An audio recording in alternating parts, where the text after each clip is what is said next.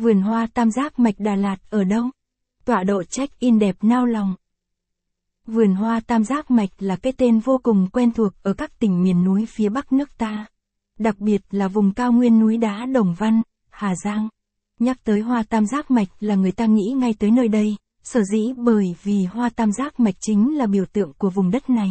Vườn hoa tam giác mạch, vẻ đẹp tinh khôi, mềm mại của tam giác mạch đã thu hút rất nhiều số lượng khách du lịch tìm tới địa điểm du lịch Đà Lạt này. Tìm tới vườn và check-in, thư giãn, chiêm ngưỡng cảnh đẹp của vườn hoa.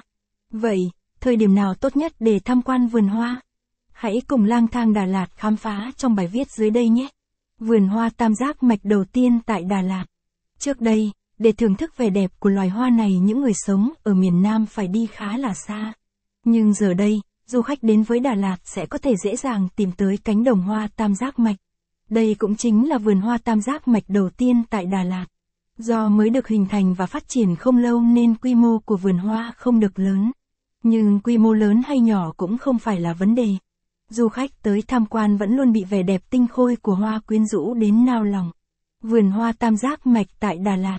Vẻ đẹp tinh khôi, mềm mại của tam giác mạch đã thu hút rất nhiều số lượng khách du lịch.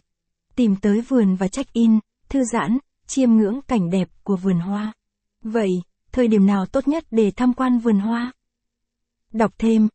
Lạc lối vào vườn hoa minh tâm Đà Lạt đẹp không cưỡng nổi. Hoa tam giác mạch nở vào tháng mấy? Với thời tiết như ở các vùng miền núi phía Bắc như Hà Giang, Mộc Châu. Đợt 1 là tháng 11 và tháng 12 và sau Tết âm lịch sẽ là đợt 2. Thời điểm này chính là thời điểm hoa tam giác mạch nở rộ. Khoảng thời gian sau Tết âm lịch chính là thời điểm nhiệt độ tại thành phố Đà Lạt thích hợp để trồng và cho hoa nở rộ. Hoa tam giác mạch nở vào tháng mấy? Cụ thể hơn, thời điểm những tháng vào cuối mùa mưa người dân thường trồng loài hoa này. Để nấu rượu và cũng để làm du lịch.